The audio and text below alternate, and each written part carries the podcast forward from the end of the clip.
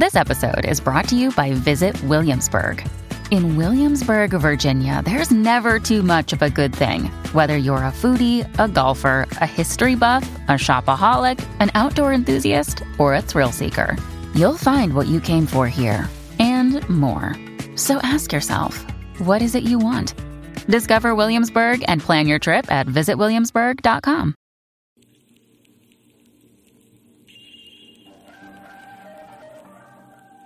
Hello, and welcome to Behind the Horror. Scary movie fans, such as myself, will hear that a movie is based on a true story. A few of them we know, but most, well, we never go on to find out just what that true story is. So, in this series, we will explore and find out exactly what the true story is behind the movies we love. The 2009 movie, The Orphan, starts us off with a couple at the hospital. The mother is quite obviously very pregnant and very much in labor. She tells the nurse that this will be her third baby. But as the contractions hit, she is hemorrhaging. She's losing blood quickly. Chaos is all around her, as she lays on the delivery table screaming, she finds out that her baby has died. But then she wakes up. It's been but a horrible nightmare. Only the nightmare isn't entirely false. We see a scar on her stomach showing the emergency C section she had to have to deliver her stillborn. She goes to a therapist to try to help her with the loss of her baby because her grieving process is beginning to affect her relationship between herself and her children and her husband. She does pick her daughter up from a hearing impaired school, and as she is at a stoplight, she nearly pulls forward and gets hit by a semi we clearly see that she was distracted by the very pregnant woman who had crossed the street moments before. In fact, she is distracted by a great many things in her life right now, which is keeping her from her career of writing music. So, one evening, she and her husband began to speak about how she has all of this love that she was prepared to give to the baby and she just needs to give it to someone. The couple later visit an orphanage where they are greeted by this wonderful nun and they begin to tour the grounds. The father peers into a classroom where a young girl is painting a picture and he wanders in.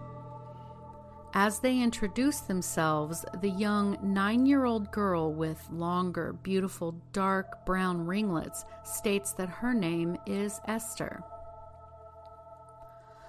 The mother finds her husband in the room with the girl, so she goes in to speak with the girl and get to know her. Esther tells them this whole story while she's painting a picture about how a girl wants a family all her own. So, as the couple go into the nun's office, the nun opens Esther's file and says that she is originally from Russia, but that she's nearly lost her accent. Her former family all died in a fire, Esther just barely making it out alive. The nun says she's very bright, mature for her age, well mannered, and so on, so of course the couple adopt her. We see the parents and Esther driving home, and the mom is already teaching Esther some basic sign language so that she can communicate with their younger daughter. Things seem to be perfect for the family at first.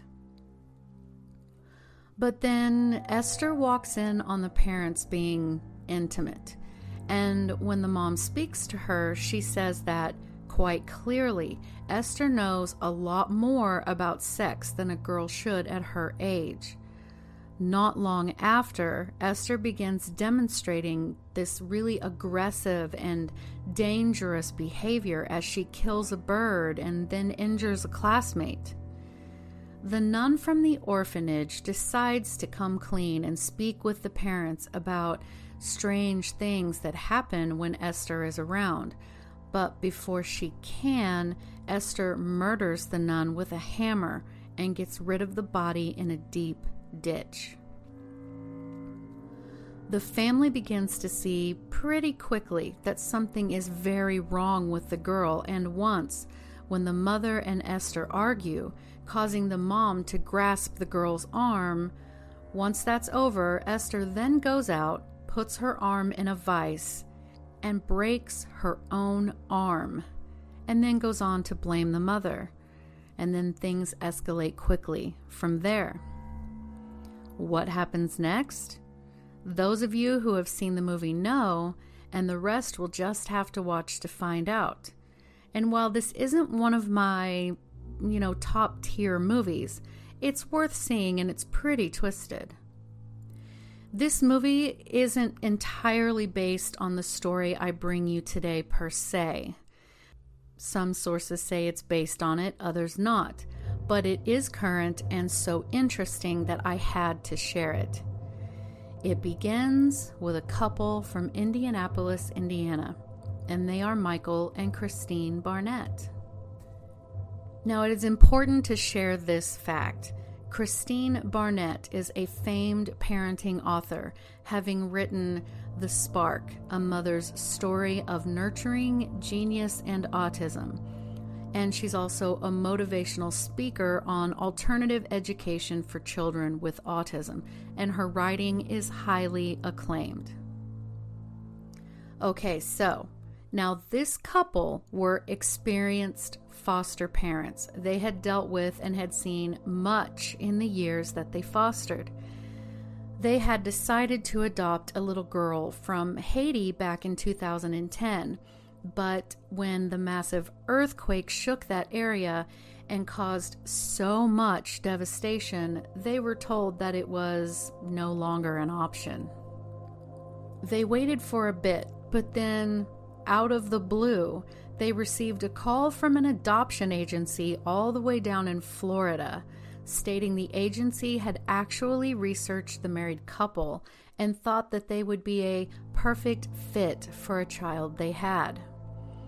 What was odd about this was that the agency actively reached out, soliciting this child, and that is really unheard of in the process of adoption. They told the couple of a little girl named Natalia Grace and that it was a closed adoption. So let's take a second look for those that might not know what that actually entails. According to AmericanPregnancy.org, a closed adoption is an adoption process where there is no interaction of any kind between the birth mothers and prospective adoptive families. This means that there is no identifying information provided either to the birth families or the adoptive families. However, non identifying information such as physical characteristics or medical history may be made available to those involved. Now, some of the benefits of this is a full sense of closure for the birth mother and birth family who have reported that having a closed adoption provided what they needed for them to move on with their lives. It also offers privacy for those who feel threatened and vulnerable by their decision to place a child for adoption in the first place. It has also been reported that for the birth mothers, it lessens concerns about, you know, explaining their decision to others. It offers a way to avoid that confrontation. The advantages for the adoptive family include the freedom from the birth family being even involved, thus being free to enjoy their family time without the potential complications associated with the outside intrusion. There's also that risk of, you know, gray boundaries. So, Michael and Christine are told they will get no information about the previous adoptive family and very little information on the child, but they were given two photos and a Ukrainian birth certificate, which of course neither could read, but it did say she was born in 2003. They were told Natalia arrived to the United States in 2008. They were also able to see one record of one doctor's visit and then were given 24 hours to decide whether or not they wanted to adopt this six year old girl named Natalia, who happened to also have a rare form of dwarfism. Now, I would tell you what it's called, but there's no way I could pronounce it. I apologize. They were told that if they didn't decide within 24 hours, or if they flat out didn't decide to adopt her, she was going to just be basically thrown back into foster care. So, even though the circumstances were so odd and, you know, different, the couple and their three sons flew down to Florida and they met her, though they said the meeting was strange as well. They were put into a very small room, apparently in a strip mall, and once Natalia opened the door, she came running as best as she could run in the room saying, Mommy, Daddy, Mommy, Daddy. She clearly had no foreign accent whatsoever. Another strange thing about this was that, again, they were experienced foster parents. Michael said in an interview that they should have known right then and there that something was wrong because it had not been their experience that a small child would be at all happy about having to change homes or being given up for adoption that quickly by her original adoptive family. So the Barnetts were only in the room for about five minutes, according to Michael, with Natalia, and then they were pulled out. They were presented with paperwork that they signed, and then voila, Natalia was now their child. Now, I've not ever adopted a child, but I did do some studying on the subject in college. I know that adoptions don't really happen like that without the family being observed, home visits, etc. There is an entire process involved, which was not happening here clearly at first, they thought their family was complete, but it did not take long to see that something wasn't quite right. That very night, before the family had even flown back to Indiana, Christine decided to give Natalia a bath.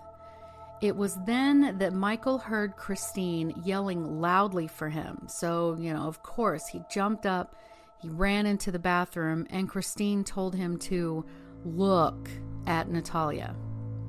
Michael stated that at the supposed age of six, this girl had fully grown in pubic hair. So, of course, the couple were very concerned. So, they did what parents do. They got on the computer and began Googling how this could be possible or how old this child could actually be. Because, you know, sure, then, three months after the family had settled back into life, they scheduled a play date with another young girl with the same supposed condition as Natalia. And that's when they noticed that her head was fully adult sized, where the other girl, who was the same age, her head was visibly much, much smaller. Another incident was that they invited a Ukrainian woman over to speak with Natalia, and as the woman was speaking Ukrainian, it was obvious that Natalia didn't understand a word of it. And not only did she not understand it, but she became angry and withdrawn after. They also found out pretty quickly that Natalia was menstruating and attempted to hide it, all while supposedly being just six years old. Now, I did a little kind of quick research for this, and I'm no expert, of course, but I found no instances where Natalia's particular form of dwarfism can also accelerate the onset of puberty. Not one source said that, and actually, the commonality was that it generally delays puberty. So, how on earth did she already have her monthly cycle and full grown in pubic hair? But then things began to get really serious. Michael said she started placing thumbtacks pointy side up on the stairs in their home. Then things began to go missing from the home. They stated that they found a knife hidden under her bed, and even once in the middle of the night, Michael awoke to Natalia standing over him with a knife and a quote, lifeless look on her face. Natalia had no interest in playing with dolls or toys or any age appropriate type things and actually sought out the company of teenagers. She apparently used a vocabulary that was well beyond a young child's. She began taking their three sons like beloved toys and throwing them into this busy road to be ran over by cars, knowing the young boys could potentially run out into traffic to try to save their things. And when the parents asked her about it, she simply said, I'm trying to kill them. Christine stated, quote, she would make statements and draw pictures saying she wanted to kill family members, roll them up in a blanket, and put them in the backyard. She was standing over people in the middle of the night. You couldn't go to sleep. We had to hide all the sharp objects. I saw her putting chemicals, bleach, Windex, things like that in my coffee, and I asked her, What are you doing? She said, I'm trying to poison you. Unquote. Christine stated Natalia was even jumping out of moving cars and would smear blood on mirrors. So they took Natalia to the dentist, who determined that all of her teeth were adult teeth, which, of course, we all know is not possible at six years old a doctor stated that her secondary sex characteristics were of a grown adult. So they began to take her to other doctors and psychiatrists, and it was confirmed that she, quote, suffered with a severe psychological illness only diagnosed in adults, unquote, though this particular article didn't specify what that diagnosis was. In 2012, a hospital did some bone testing and stated that her approximated age was 11. Then, during that same year, a court judge gave approval for the Barnetts to have Natalia's age changed from 8 to 22, with birth records showing her being born in 1989, which would make her roughly 30 years old now. There is a supposed letter that exists, though I couldn't find out its origin, stating that Natalia has, quote, made a career of perpetuating her age facade, unquote. The same document states that she had been committed to a psychiatric hospital and diagnosed with sociopathic personality disorder and openly admitted to being over 18. So in 2013, Natalia is then either around 10 years old or about 24 years old. This is in 2013, just so we're all up to speed. At this point, the girl had been living with the Barnetts for three years. It is important to note that two of their three sons are geniuses, textbook, one having autism and being a savant. One boy had already been to Purdue University before he had even graduated from high school, and the other was showing an insane amount of intelligence with math and physics. It was at this point, with Natalia having legal documents showing she was an adult, they decided to get her an apartment just a couple of minutes from the family home. One source says that. Another source says they moved her to a completely different town. So, Michael has stated that Natalia was discharged from a quote stress center where the caretakers agreed Natalia was an adult, and allegedly, the girl also stated that she wanted no contact with the family.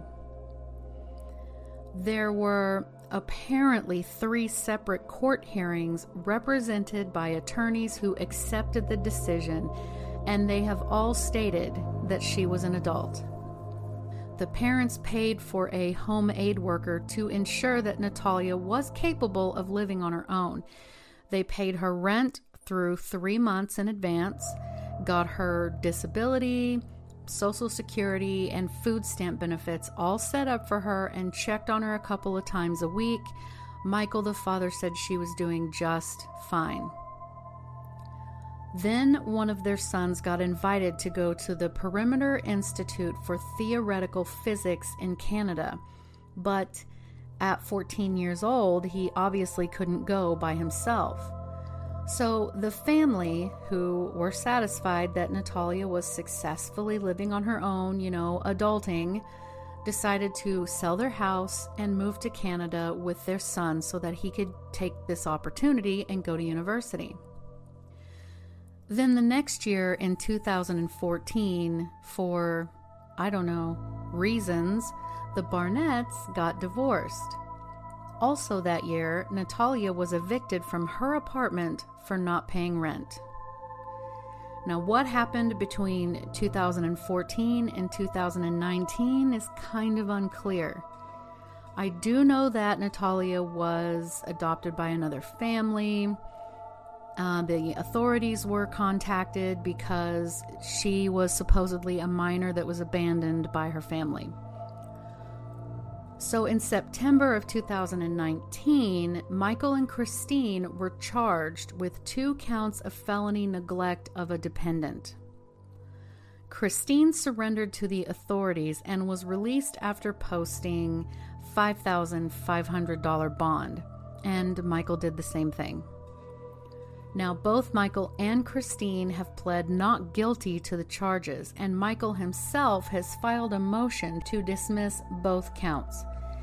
The jury trial is supposed to be on January 28th of 2020, later this very month.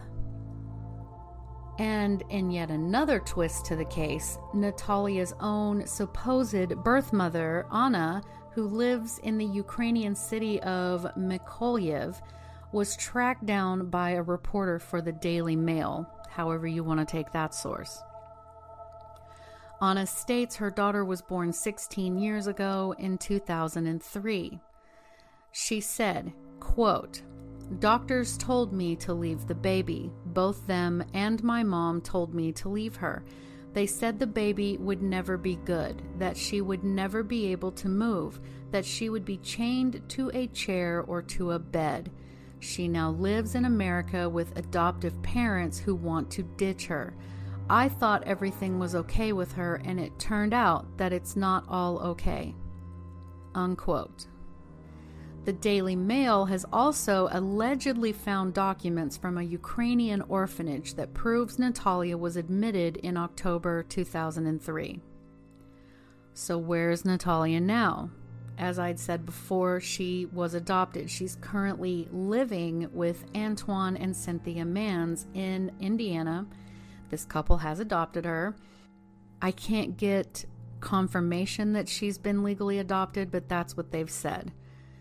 There are also new charges being filed against Michael and Christine that state they neglected to get Natalia surgeries needed to correct problems caused by her dwarfism, which caused her pain.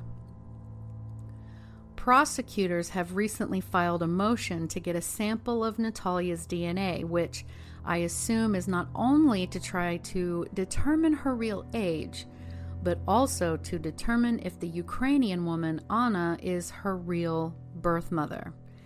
If that can be confirmed, then the question of Natalia's age would be over.